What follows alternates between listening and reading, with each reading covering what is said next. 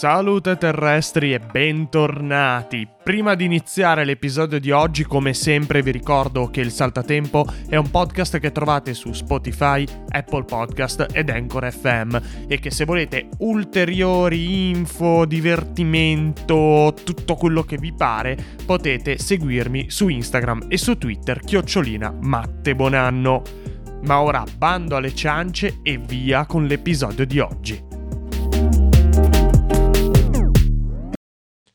Allora, l'episodio di oggi da un certo punto di vista è speciale perché è il 10° episodio del Saltatempo, non del Daily. Ho visto che alcuni di voi hanno fatto un po' di confusione perché mi hanno detto la scorsa volta ma com'è il 9° episodio?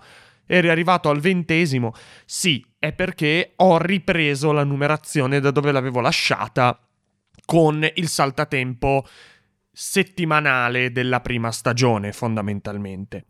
Quindi questo di fatto è o il 31° episodio o il 10° a seconda di come la vedete. Vi prometto che dopo una pausa estiva che faremo in estate appunto, quindi di episodi ce ne saranno ancora un bel po', fino a quel momento riprenderemo con una numerazione come si deve, con stagione, episodio, cioè tutto fatto come si deve, ok? Allora, l'episodio di oggi però è un po' specialone perché intanto non c'è un videogame, non c'è un vero e proprio libro e il pezzo che vi vado a consigliare l'ho scoperto ieri anch'io, quindi è proprio un po' così, no? Tutto nuovo. Ma adesso partiamo col gioco di questa settimana.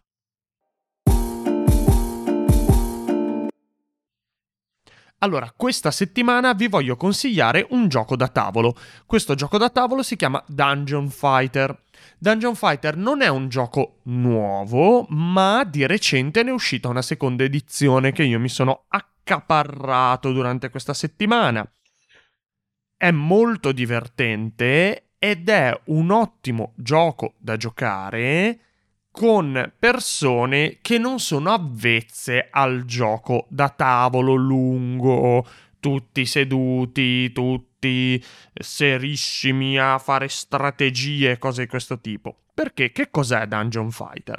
Allora, Dungeon Fighter è un gioco in cui praticamente noi abbiamo un eroe, abbiamo delle armi, abbiamo dei dungeon che si vanno a creare con delle schede, quindi situazioni che dobbiamo affrontare e personaggi che dobbiamo affrontare. E voi direte, ah vabbè, ok, è un gioco di ruolo. No, non è un gioco di ruolo perché abbiamo al centro del tavolo un bersaglio, fatto proprio come un bersaglio delle freccette, tanto per capirci, e per poter fare danni o comunque fare qualsiasi tipo di azione dobbiamo lanciare il dado sul bersaglio. Chiaramente tutto questo è complicato dal fatto che molto spesso e anche volentieri le armi che abbiamo ci danno dei punti in più se tiriamo il dado in un determinato modo e i mostri che dovremo affrontare ci chiederanno di tirare il dado in un modo piuttosto che in un altro. Vi faccio un esempio. C'è chi vi chiederà di tirare il dado in punta di piedi, saltando, con la mano sinistra o comunque con la mano debole, ad occhi chiusi, eccetera, eccetera. Ci sono tutte queste possibilità. E quindi chiaramente tutto diventa molto divertente da fare in compagnia con i vostri amigos perché è tutto molto casinaro, divertente e bordelloso. E secondo me è un ottimo gioco da tavolo per tutti. E accontenta un po' tutti perché comunque accontenta anche chi come me è un po' nerd, ha voglia di giocare ad un gioco un po' diverso dai soliti e comunque si ritrova in questa ambientazione fantasy che, come si sa, a noi ci piace molto.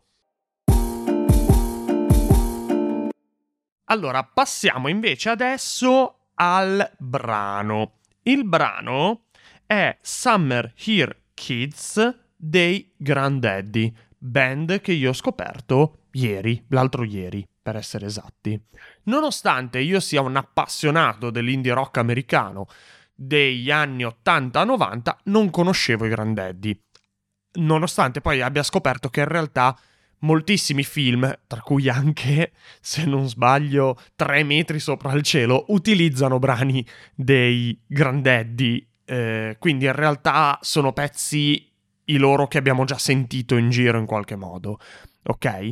Io vi consiglio Summer Here Kids per diversi motivi. Intanto perché viene, secondo me, dal loro disco più bello di quello che sono riuscito ad ascoltare in questi 2 giorni. Ho ascoltato praticamente tutta la discografia in questi 2 giorni, però chiaramente bisogna sempre fare un po' sedimentare. Però così, di primo acchito, il secondo disco, che è Under the Western Freeway, che tra l'altro riuscite a trovare anche in giro pubblicato, nonostante fosse autoprodotto, mentre il loro primissimo disco non si trova da nessuna parte praticamente. È molto figo perché è questo indie rock già molto più simile all'indie rock, diciamo, di oggi, quindi un po' più lontano da quell'indie rock degli anni 80 che è molto più vicino all'art rock, molto più vicino a queste sonorità stranone, quindi è un po' più puncheggiante, è un po' più post-punk, ma allo stesso tempo ha dentro quel tanto che basta di synth per renderlo un po' più lisergico, un po' più matto, un po' più così, no? Da pazzerelli. Quindi ascoltatevelo assolutamente. Sappiate che però il loro disco, che è considerato il loro capolavoro, è The Software Slump del 2000, che sicuramente è un disco molto più ragionato, molto più studiato, molto più costruito e prodotto, ed è figo, parliamone di questa cosa, è molto molto figo, ma a mio avviso perde quella spontaneità che a me piace tantissimo nell'indie rock dei primi anni 90. Quindi ecco, io vi consiglio di partire da Under the Western Freeway, ascoltarvelo per bene e poi passare a The Software Slump. Nonostante Spotify, Apple Music, eccetera, eccetera, vi sbattano in faccia The Software Slump come disco da ascoltare assolutamente, come disco fondamentale, perché comunque, come vi dicevo, è considerato il loro capolavoro, ok? Bene. Per il consiglio di lettura di questa settimana non vi consiglio un libro, ma vi metto a parte di una cosa che sta succedendo, che sta uscendo.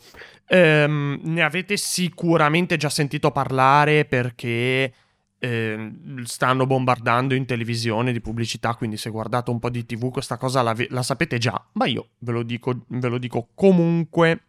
Esce una collana, anzi è uscita una collana del Corriere sulla filosofia, e il primissimo libro che trovate in edicola con il Corriere della Sera è L'intelligibilità della storia di Jean-Paul Sartre, personaggio di un certo livello e pensatore di dimensioni veramente incredibili. Tenete conto del fatto che qualche anno fa tutti noi ricordiamo quando Bob Dylan rifiutò di andare a ritirare il premio Nobel per la letteratura. Bene, sapete che non era il primo, perché sicuramente prima di lui c'era stato proprio Jean-Paul Sartre, che aveva rifiutato il premio Nobel alla letteratura.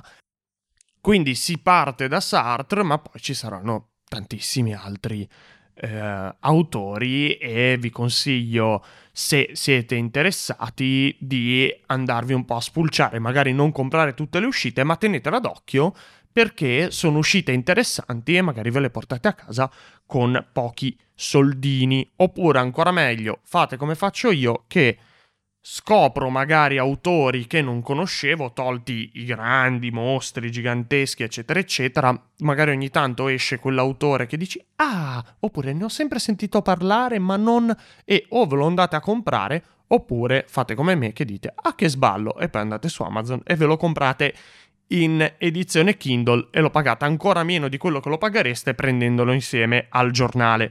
Questo non l'ho detto, ok? Tutti a posto. Passiamo adesso alla cosa da vedere questa settimana.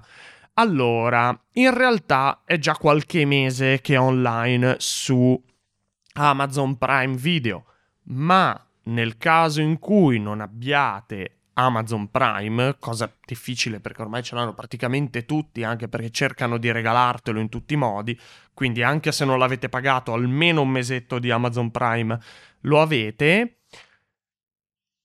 potete trovare il documentario Infodemic su YouTube.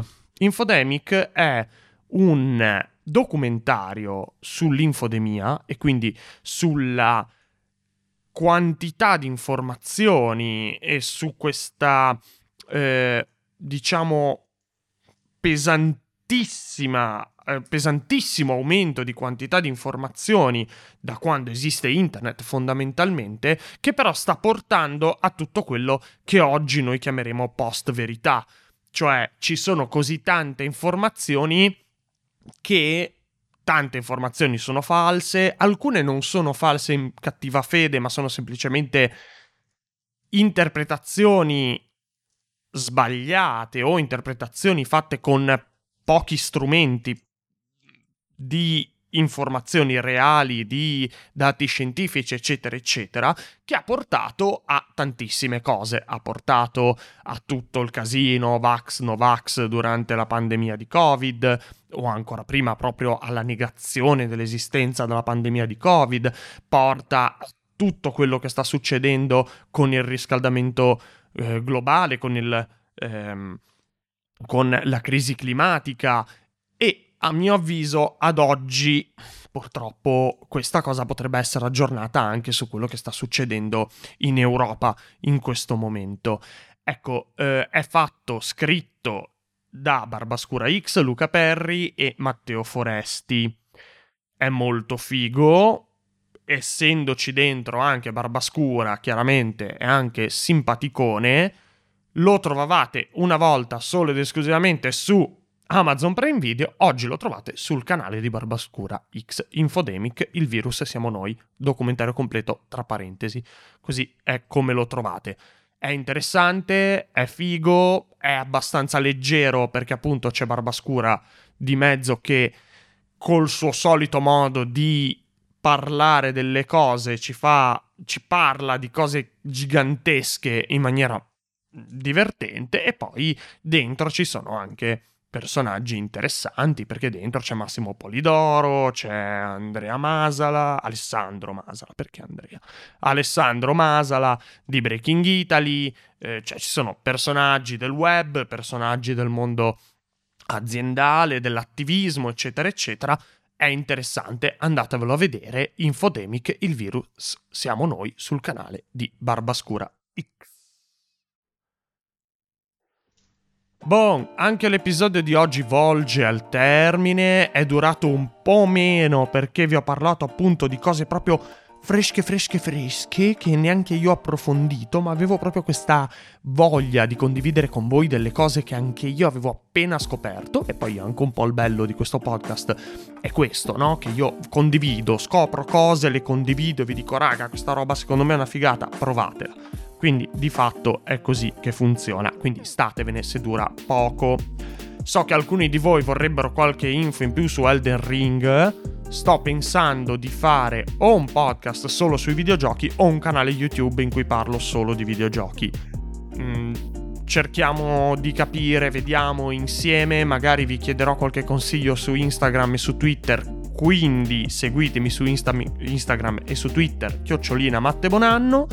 E io vi do appuntamento a venerdì prossimo, ma prima vi ricordo che Il Saltatempo è un podcast che potete trovare su Spotify, Apple Podcast e Anchor FM, che è anche la piattaforma che mi permette di elargire il contenuto Saltatempo in tutto il mondo. Vi ringrazio, ma diciamocelo chiaro, io ora torno a giocare ad Elden Ring e ci vediamo venerdì prossimo. Ciao terrestri!